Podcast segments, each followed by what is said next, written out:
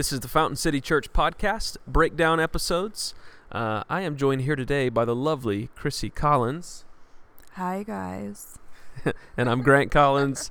Uh, thanks for listening in and tuning in. We are uh, featuring a breakdown session today um, as we continue our vision series for 2020, and we're talking about what it means to cultivate the ground beneath your feet.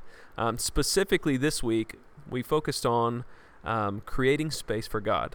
And so we just wanted to talk around that topic because it is broad and we really wanted to connect the scriptures with our daily lives.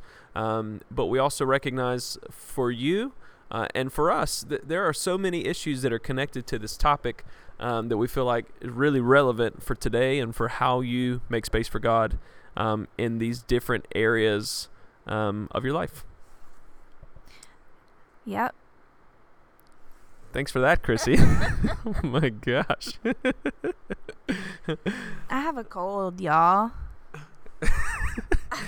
she looks as pitiful as she sounds right now. She's just kind of like curled up with a sweatshirt on and drinking something that smells toxic. Oh, it's so good though. It is. Do you want me to share the secret with them? Sure. It's pretty tasty. Wouldn't you agree? okay. Tell them. All right. It is fresh ginger, fresh turmeric. Weird. It needs to be fresh. Don't use the spice. Go and look for it. I found it at Publix here in town. Um, I'm warning you up front. It turns your fingers orange, like an orangey And it yellow. it looks disgusting. Like I looked in the fridge the other day, and it looks like a bunch of wrinkled up old fingers in a container. It is so nasty. It kind of looks like worms, Yeah. too. You know, like real worms. Anyways, um, Lily today saw it and she was like, "What is that?" but um, and then so fresh turmeric, fe- fresh ginger, um, some water, like three cups of filtered water, fresh lemon juice, and some cayenne. And then boil it for a little bit on the stove, like three minutes. And then filter it, like get one of those mesh strainers, filter it, and then drink up. And all of your answered prayers will be available. she says this, but she's been drinking it, and she has a cold now. So I don't know. That's true. It's just my time, you know? It's my time. Everybody else has had their time to be sick, and now it's my time. That's what we think. So you may hear a little rain in the background. We are sitting in the auditorium space for Fountain City, and we're just kind of chilling in here while Chrissy drinks her toxic solution. And um, yeah, so we just want to kind of talk through what happened this weekend and how this applies to your life. Uh, Chris, do you have anything that like right off the cuff just stands out to you that you wanted to ask questions about or make mention of? Um, the thing that we want to say is uh, one of the reasons that we're doing these breakdowns is um, you're holding this right in my face. just keep talking. Okay, we have one mic, okay, and so every time I talk, Grant takes the mic and literally holds it right in my face, like an literally like an inch from my nose. It's I have annoying. to because you have a cold and you're talking really quietly in a big open room. Bear with us.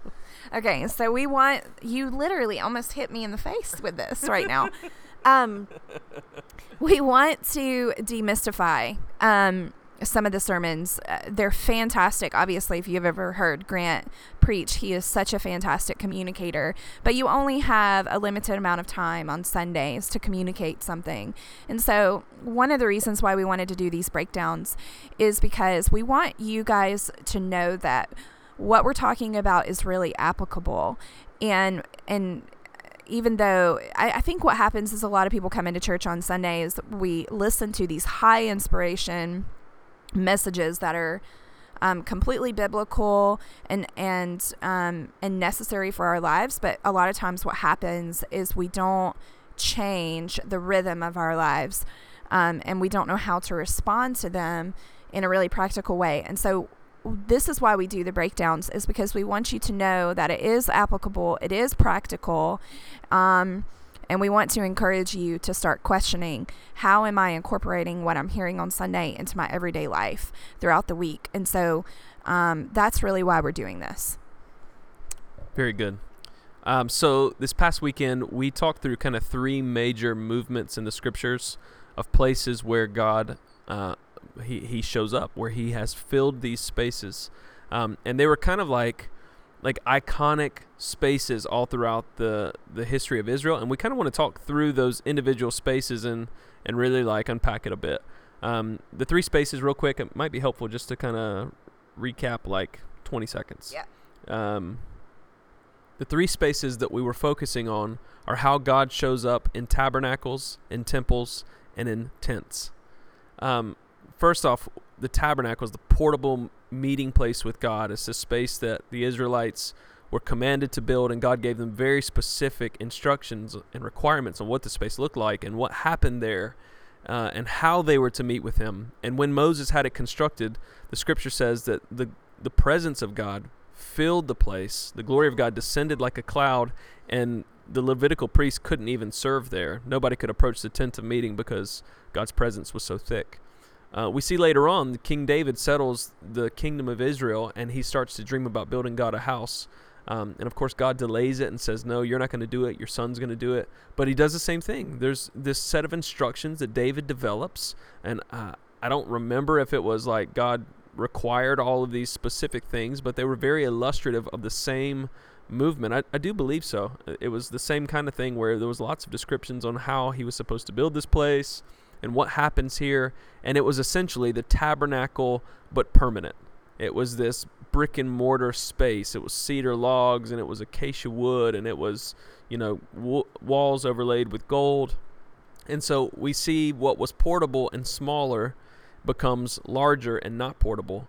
Um, and we saw God's presence and glory fall on that place in the same measure. Uh, and said the, the glory of the Lord descended on the temple, and the Levitical priest couldn't serve because it was too thick. It was his manifest presence was too strong.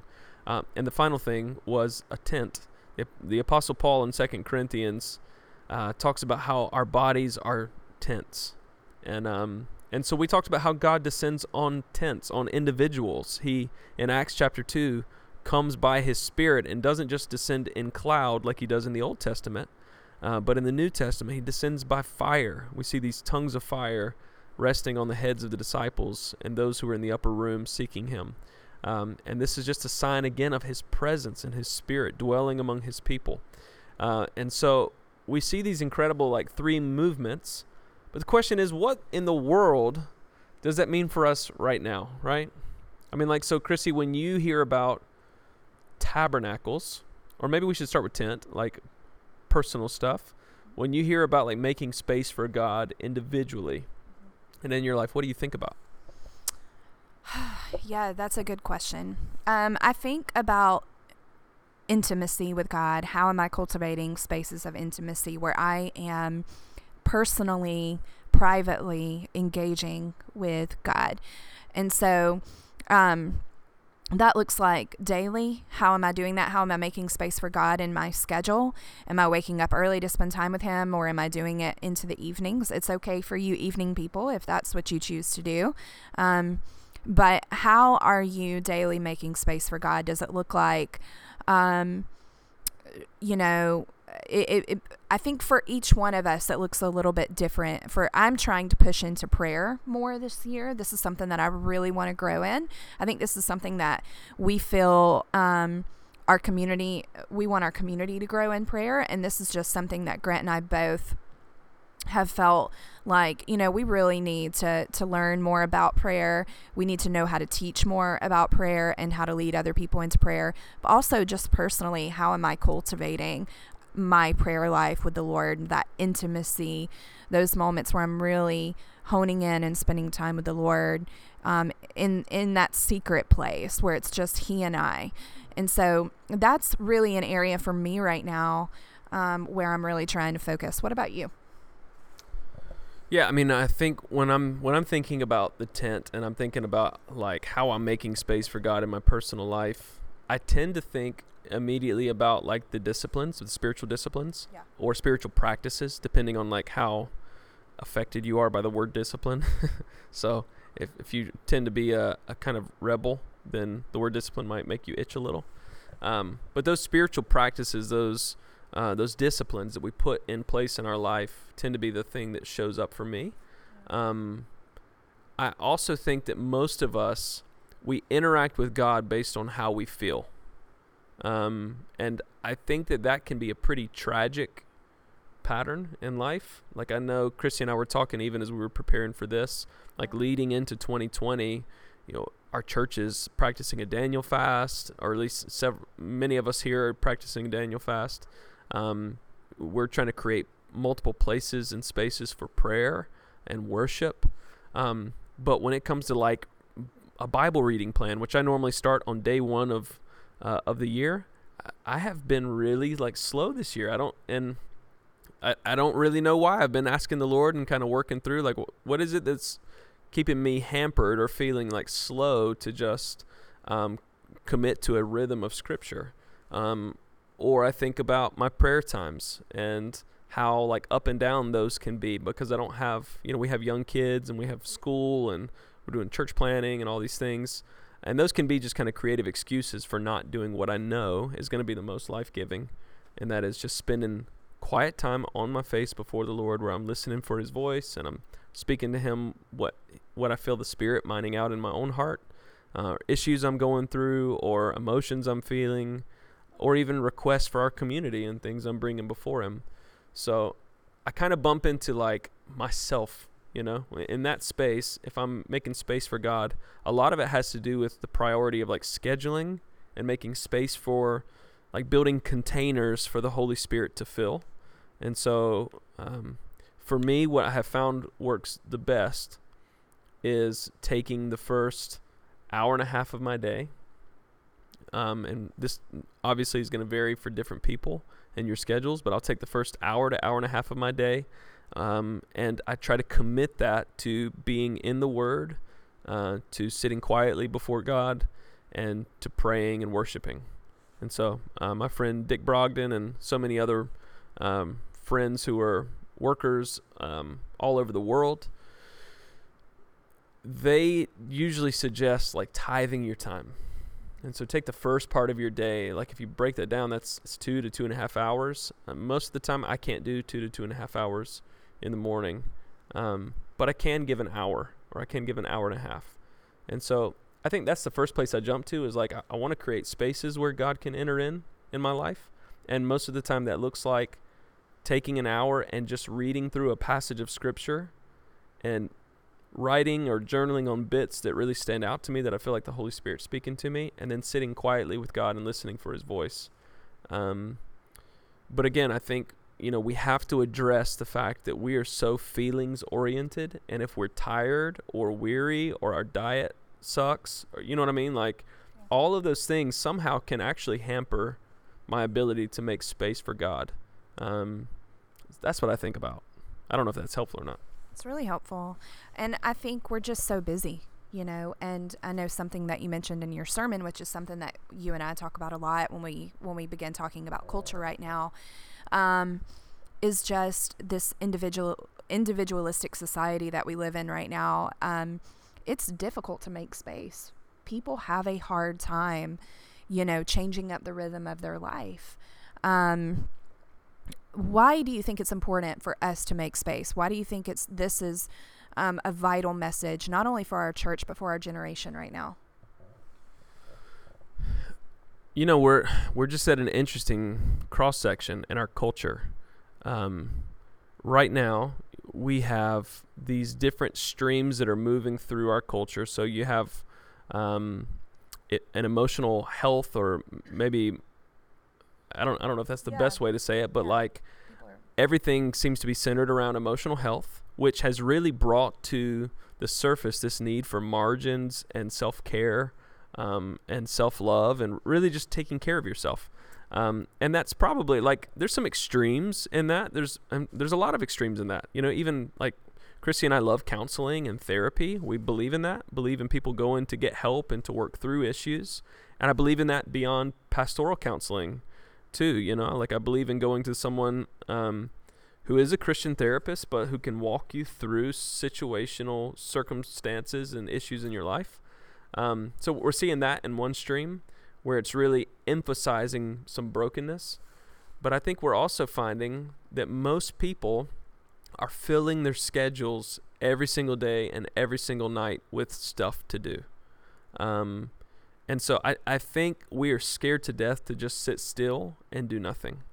Uh, like one of the conversations in our house all the time right now is Lily or Nora saying, Hey, where are we going tonight? Mm-hmm. And there's this like entitled perspective that we're going to go and do something exciting and fun and probably expensive every night. And for Christy and I, you know, Christy's a seven on the Enneagram. She loves Possibly. fun. Not possibly. She's. We don't know. That's still up for debate. We don't know. I may be a nine with an eight wing. Listen, are you guys Enneagram people? Let's talk. I Her, need for somebody to come and sit in front of me and help me. Look, I have read the books. I even talked to other people. Are you? What are you doing? You have a cold and you're breathing in my face. Guys, he won't so, even kiss me right now. I won't. Chrissy always evaluates everything based on whether or not it's going to be fun. Okay, that's what I'm trying to get at. And even so, like she and I are having to teach our kids that like boredom and spaces where there's not a whole lot going on uh, is just part of life. It's actually part of maturity and learning how to create. Um, you know, like we fill our spaces with all these things that don't matter. Event after event after event, program after program, a sports activity after sports activity. And I know there's merit in some of those things, but we're in a culture where you can stay busy 24 hours a day, seven days a week, and you can lead an empty and weary and exhausted and disconnected life doing it. And that's terrifying to me that I can fill my calendar up and somehow come away feeling worse, feeling more disconnected from people, more disconnected from who God has made me to be, more disconnected from who He is. And so I think it is vitally important that we do learn to slow down. And there are, man, much better voices who have studied like psychology and uh, anatomy and how, how the body works and how God has created you for rhythms. And um, I, I'm not that guy, but I, I am drawn to that because my nature is to go into overdrive from the second I get up and to work until 1 or 2 a.m. legitimately. And so a lot of the people that I'm close to in our community kind of pick at me and poke at me, like Caleb Money, if he listens to this. He pokes at me all the time because I send texts late at night. I send emails late at night. That's when I'm my brain starts going and um, things slow down enough to where I can get a lot of other work done. And so I think it's just really valuable for us to figure out, man, how do we stomp on the brake, like pump the brake in our life, commit to doing you know, one or two things really well, and all the other things say no to. Mm-hmm. And um, that's a real challenge. Um, and obviously, like I'm viewing this from the perspective of a pastor. Like I believe you should go to a weekend worship gathering, a service at a church with a group of people you are committed to, and then like attend some kind of midweek community where you are doing life on life, you're sharing a meal with people, you're being vulnerable and practicing authenticity, uh, talking about where you actually are, what your struggles are, what your conflict is. Um, Why is that important? Because we don't grow apart from that. Yeah. You know, like we, I've grown up in church. I watched people who've been in church for 20 and 30 and 40 years um, and they can maybe quote scripture, but they're like really emotionally unhealthy and emotionally me- infants. Emotional infants. Yeah, like mean and not yeah. dealing with anger and not understanding that that's actually leading them away from the kingdom of God. Yeah. You can quote more scripture, but you're being led away from the kingdom of God because you won't deal with what's going on under the surface of your life. Yeah. Um, and we can't just rubber stamp, you know, I've been saved or I've been filled with, I was filled with the Spirit when I was 12. And so now I can be mean as a snake as long as I had that experience then. And that somehow that excuses it or that everybody's okay with it. Um, that's just not how it works. And um, in midweek communities or house churches or missional communities or whatever you want to call them, the thing that you can't do when you're committed to them for a long time is you can't hide. You know, it when we started Fountain City, uh, we started with people in our home, and then we we multiplied those groups out into other homes, and we had a Thursday night community. And I realized it took us about nine months to a year for people to get comfortable enough to actually start telling the truth. about what was happening. People were still just hiding behind um, nice sounding prayers and worship, um, but people weren't telling the truth. And so I just feel like committing to a gathering space where we're devoted to worship and prayer and the mobilization of like God's mission in the earth, that's vital. And then commit to one other thing. And then in big social gatherings, like like it's important to realize that church is not the center point of people's community anymore. They're finding community all over the place. And so when we talk about this, um, it's important for us to chase simplicity and simplifying our lives and slowing down so that we can really be formed and take that time to allow God to affect our lives in those spaces in a way that makes sense. Um, and right now, I just feel like people are too busy, you know, just flat out, just too busy in life. And so that's why I think it's so important uh, to slow down and to make space there. Yeah, something I've been thinking a lot about recently is um, I read that um, this is the loneliest time in history, that we are more lonelier than we've ever been. And what is striking to me about that is that we are connected on all cylinders. You know, in every way, we are more connected than ever, but more lonelier than ever. And um, I think that one thing that comes up a lot in my circles and with women that I'm talking to a lot is we are craving, people are craving community, not just women, but men. Um, we crave community, we crave freedom. And what I'm finding is that we're craving these things, but we're not cultivating rhythms in our lives where we're actually experiencing these things. And so getting people to commit to um, to a place or a body of people who uh, you know and I think it's one of the most difficult things you will you will do is is this is this piece is putting your root roots down and committing whether that's because um, you know maybe you're not um, you know you don't have a lot in common with with with the people that you go to church with or the people in your church communities and i think community is really difficult and also a lot of us are busy a lot of us have small children and we have to kind of weigh out what we can and cannot do but also it is the most vital piece to you growing as a Christ follower. I honestly don't know why you would want to be a Christ follower if you really don't want to grow. yeah. It doesn't make any sense, you know. Um, this is such a vital piece. And so I would say if you are listening um, and you are craving community and you are craving freedom and you are craving peace and you are craving I, I find that these are the these are the things that people long for. These are the p- things that people desire most. But it is going to come out of deciding to commit to the disciplines and doing them, deciding to um, setting up your life in such a way where you can cultivate intimacy with God um, and and intimacy with others. It's not going to be natural, um, especially in the beginning. But I promise you, it is it is what paves the way for you to find all the things that you are longing for, all the things that you are craving. Yeah, I think another way to say that is if you don't embrace self limitation, you're never going to experience the fullness of community and a life that is being transformed by the gospel. Yeah. You can't grow fast, you know, and in our culture, we want everything cheap and fast, and we want it um, in in whatever you know shade or perspective we like things. Yeah. Um, and that's just that's not how life works, you know. Like uh, I wish my kids, when they were born, would automatically have come out, you know, with all of the education that they need and all of the, um, you know, the ability to mature themselves and feed themselves. But that's not how growth happens. It's uh, we we start this process immature, and we need uh, growth over time to mature.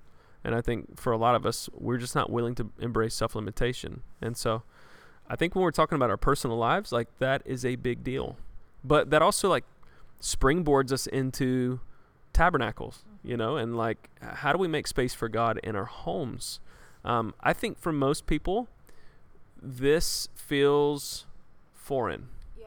Um, I know it was like I grew up in a family where we did ministry on Sundays, but then our home oftentimes, I mean, we had friends and my fam- my family would have people in, but it was kind of our layer of seclusion, you know, and particularly like I'm an introvert, so I I highly value um, being in quiet spaces and things like that. But it's a really different ballgame when you start viewing your home or your apartment or your house or wherever you're living, your tent in the woods, as a space where um, God can dwell with you and you can bring other people into that. Um, and so one of the things that really stands out to me when I think about that is I, I think about this subject of consecration and holiness. Um, and I know that sounds strange, particularly with tabernacles, but like there's something about the space that you have and treating it with honor and respect. Like uh, God really started to challenge me that what what I watch in my home, the kinds of conversations I have in my home, um, a conflict, like the way that we do conflict in our house, that that has uh, an, an effect on his presence and his power and his capacity to use our home for his glory. And I know that may sound really detached for a lot of you, but we want to make our home um, a place where the Spirit can dwell, you know. And uh, I've heard it said like the Scripture describes him as lofting on Jesus like a dove, and we have to live so gently, you know, so open to the Spirit that we understand that if if we live life too brashly, and we're not being gentle and aware of His presence, um, that you know He might not exist in that in that space in the same fashion. So we really like want to walk tenderly with that. We want to evaluate like our conversations and what we're watching and how we're using our home. And within that we also have created space, you know. So for like the last 9 months we've had a Thursday night community that was in our house um, where we fill it with fun and laughter, but also with conversations about the Lord and prayer and worship. And we did that for you know months before that when we launched the church. And so I think this idea, like what keeps people from allowing people to enter into their home um, in in a way that they can meet with God together. What do you think limits that, babe? I mean, I think it's probably a few different reasons why. I think fear has a lot to do with it. I think I talk to, we see people and talk to people all the time who are afraid to um, to enter into a space for one reason or another, whether that be social anxiety or whether that be people that just have a hard time trusting others or allowing people in or allowing themselves to be vulnerable. Um, maybe because they've been burned before or maybe just because of anxiety. I think um, temperament has a lot to do with it. You mentioned earlier how you're an introverted person, and maybe sometimes social gatherings can be um, difficult. Um, I think a lot of it is probably because uh, we have young kids and they're on schedules, and so that makes um, schedules more tight for us. Um, I think that um, some of us just have gotten into a rhythm where we work and we come home and we're tired and we want to eat and veg in front of the TV, watch some Netflix. Not saying there's anything wrong with that. Obviously, you and I love doing that as well. Um, and so I think life just can can get in the way in a variety of ways and reasons. But I do think that um, I do think that we have to get to this place where when we start asking the hard questions, when we start going, God, I want to live into my purpose. And I think this is what people are asking. I think people want to know what their purpose is. And I think that they want to hear from the Lord. I do think that when we start asking these questions, and I do think that if we really want to be able to receive the answer, I think a huge portion of that has to be we have to make space um, and availability in our schedules um, not only for intimacy with the Lord one on one, but it also includes His church and people. And I think that um, we cannot grow and we can't fully know our purpose if we are hoarding our time. Um, and so I am not saying that there's anything wrong with putting your kids on a schedule or vegging out. I am not saying any of that. I mean, obviously, we live that kind of life. I do think, though, that if you're listening to this or if you're in the body of Christ and you want to grow and you want to transform and you want to become an emotionally healthy person, um, then I think that it's going to look like asking God, my time is uh, right now is going to these things, and I'm not making a whole lot of space for these things that I think are probably important. And how do I do that? And I think it's going to look like adjusting, a lot of adjustment, and a lot of sacrifice, and a lot of vulnerability, and a lot of honesty. And so, um, I, I think it's how we grow. I think it's a necessary question. I think it's really difficult. Um, I think it's one of the most stretching things we will ever do. Um, but I do think that life gets in the way and we think that we don't need um, we don't need to make spaces. We don't need community. We've got community on Sunday when we come to church and um, maybe we listen to a cool podcast or watch a sermon, but mm-hmm um, it's empty. Yeah. Yeah. One of the things I think of is that um, community is difficult to build in two hours on a Sunday. Uh, just plain and simple. Like if you're spending two hours anywhere once a week, uh, that may be a part of your rhythm, but it's not your community. And you know, to the point that I was making earlier, I think the church used to be at the center point of what of a person's community. They weren't looking to your gym friends as a community, or even your your vocation, your workmates. Um, they were drawing their primary understanding of what their community was, which is the people who share my culture and my values and the activities that I carry out. Um, and so I think we actually need like a, and I may have said this earlier, but a rebirth of that kind of um, community based culture, you know? And I really do think if you're a Christ follower, that's meant to be lived in the body of the church. That's meant to be lived um, from that kingdom perspective. And your home becomes this rallying station where that can happen really well. And so I think, honestly, the two things that stand out to me as being the hardest things that stand against us in forming community in our homes is a lack of intentionality um, and inconvenience. Those two things, you know, because um, making space for other people in your home on a consistent basis, particularly if you have a young family, is really inconvenient. Yeah. Um, you have to go to great lengths to make sure that this is something that's sustainable. Um, but it's something that is so valuable when you start to create space for other people. And so while I think, you know, we've got to make sure that there's margin and people are staying alive, you know, like that we can do life in a sustainable way. Um, community is part of doing life in a sustainable way. And sometimes we embrace the messiness of community in our homes so that we are living a life that is deeply rooted is built in strength and is connected. Um, and I think a lot of people are lacking that because they feel like they're too tired. But if you're listening to this, one of the reasons you're too tired is that you don't have enough intimate connection with people who are giving you life and you're giving life to them back. A lot of times we cut off those relationships because we feel like we're too busy. And then it's a self propagating um, disease, you know? Like we don't have any strength in our life because we don't have people in our life to hold us up and that we can encourage in the same way. Uh, so it is inconvenient. So just embrace that. Like embrace the, the the inconvenience of making a change that creates space for others. Um, but literally, like look around your place and just see, like, can I bring people in here? You know, do I have too much junk piled up around? Do I have boxes everywhere? Like it's a physical space, but also my calendar space. Like, do I have margin in my life for others.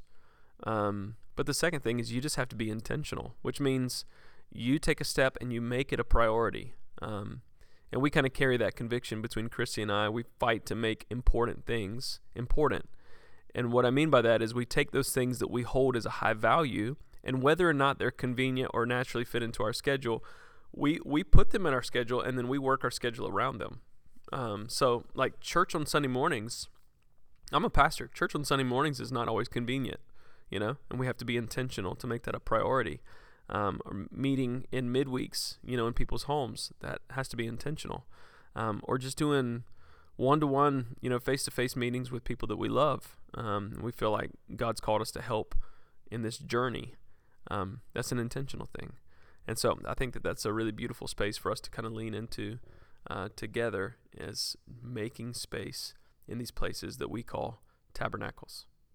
But then we have this final space. It's this space that we call temples. And um, again, it's this how, how does God fill um, like our gathering times and when we're together on the weekends. What happens when the church comes together? And how do we actually make space for God to move in those spots? So, um, Chris, I think like when, when even when I say that, I think most people are thinking, well, aren't we doing that? Like we're at church to make space for God.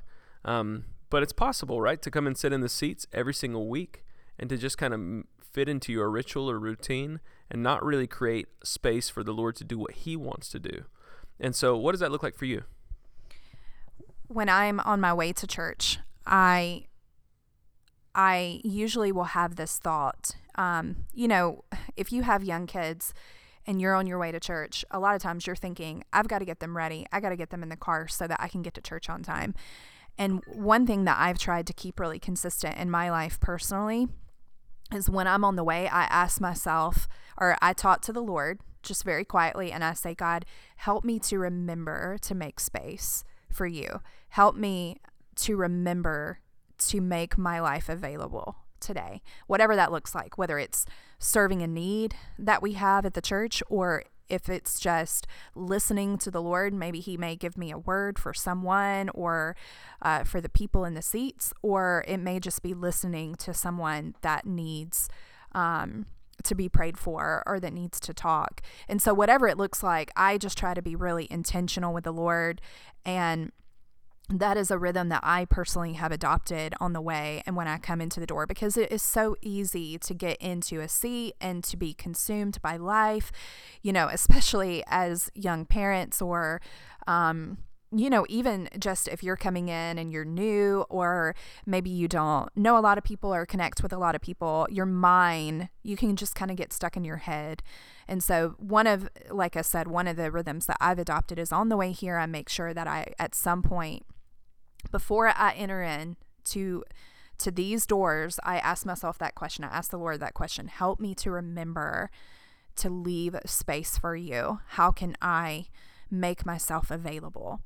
Um, and so that's something that I have adopted um, as a personal habit because I recognize that I can easily be swayed, um, that I can easily be consumed with a thought or um, or with my own fears or insecurities when I come in. So, yeah, what about you? I think, you know, I'm usually over the direction of the service. And so, um, in that respect, you know, I have this prayer that I pray every Sunday um, and actually most days. And that's just, Lord, what do you want to do today? Uh, what's on your agenda that's not on mine? And that where I need to adjust what we're doing, you know? I do my best in preparation too to make space and say, God, what do you want to do for this weekend? But I'm kind of a feeler, and so a lot of times I'll walk into a space and I'm I'm listening for the Lord. I'm looking at how people are in the space, and I'm trying to be receptive to what the Spirit might want to do. This particular in this context, you know, and so that becomes really important for me. Um, I also, just in a very like practical way, we create space inside of our worship setting and like on the back end, on the uh, at the end of the last song, we let it breathe for a minute and a lot of times we'll segue but we will create you know 60 or 120 or 180 sec, you know one to three minutes of, of silence where we're waiting on the lord. We just want to see if he has anything to say or if he's doing anything. Um, and often in the room one of the ways that we make space for god is i'm, I'm looking for people who operate in uh, that prophetic gifting maybe more than others and uh, we're at the size and of our congregation right now to where this is possible you know? Like i can see the eyeballs of everybody in the room at this point. Um, and so if somebody has a word or they feel like the lord is encouraging in a certain direction we just make space right there. And um and that's a trusted thing you know with a group of people but i can create space. Um but i do give god you know he, he's got um, freedom to change what we do completely on any given day and has done that quite often. So I think for me, that's a big one on how we create space for God in our services. One thing that I came to terms with this past weekend was, you know, we've been making space for His voice in the service, but I haven't been making space for His power in the way that um, I feel like God's leading. And so, what that looks like for us in this season is that we need to be like hyper aware um, of creating prayer teams and people who are praying for one another and so, even Sunday, if you were here, man, we took some time and had people break down into prayer groups. And it was the most powerful part of our morning. Um, my message was not the best thing that happened Sunday morning. Um, I don't think worship was the best thing that happened. Worship was great though. Um, I hope my message was okay. but within that, the best thing that happened was people walking around and praying for each other. And there were people weeping, and people had things broken off of their lives, and there were strongholds being broken. And I just kind of reflected on the fact that people should not be able to enter this church and leave the same way. You know, if they're coming in with issues or brokenness or despair, I'm not saying we tie it all up in a knot in a single service. What I am saying is there is this dunamis power, this dynamite power of God that we believe in. And for us to create space for God to intervene means that we have to create spaces for prayer. We have to, with the laying on of hands, with believing in faith for healing and wholeness. Uh, and so I think those are the things I think about. Um, but I think no matter where you're at in this conversation, you know, where Chrissy and I have really fallen back over the past uh, year, I suppose, you know, we moved from working for a, a larger church, a couple larger churches, to doing um, missionary work, which was working with house churches uh, in the Middle East and Central Asia. Um, and then we came back and planted a church. And so we're seeing these different levels of what God does in spaces and how He fills those places that you set apart to Him. And so, really, the invitation that we just want to give to you is that if you will step out and create space, God will fill it. If you create space in your personal life uh, through the disciplines, in your home through bringing people in and uh, practicing reading the scriptures together or praying or sharing a meal, like God will fill that space. And He will do what only God can do when you create space for others to come near. Uh, and finally, in our gatherings, man, I pray that you'll create some space. And, uh, and for you who you're not controlling a service or leading anything, that when you come in, like Chrissy said, that you will be attentive to the needs around you and allow God to work and to shape your life in that way. And also that we will be people who come in prepared and ready in faith um, so that we can contribute to what God's doing in an environment. I think that's really special. So, thanks for listening in today. Uh, we really appreciate you taking the time, and we hope that it is really making an impact on your life. Chrissy, any final words? Good day good good day to you, friends and acquaintances. Thanks for listening, everybody. Thanks for joining us. These are just dialogues, really, between Grant and I, but in hopes that you guys will join in as well. So thanks for listening. Peace.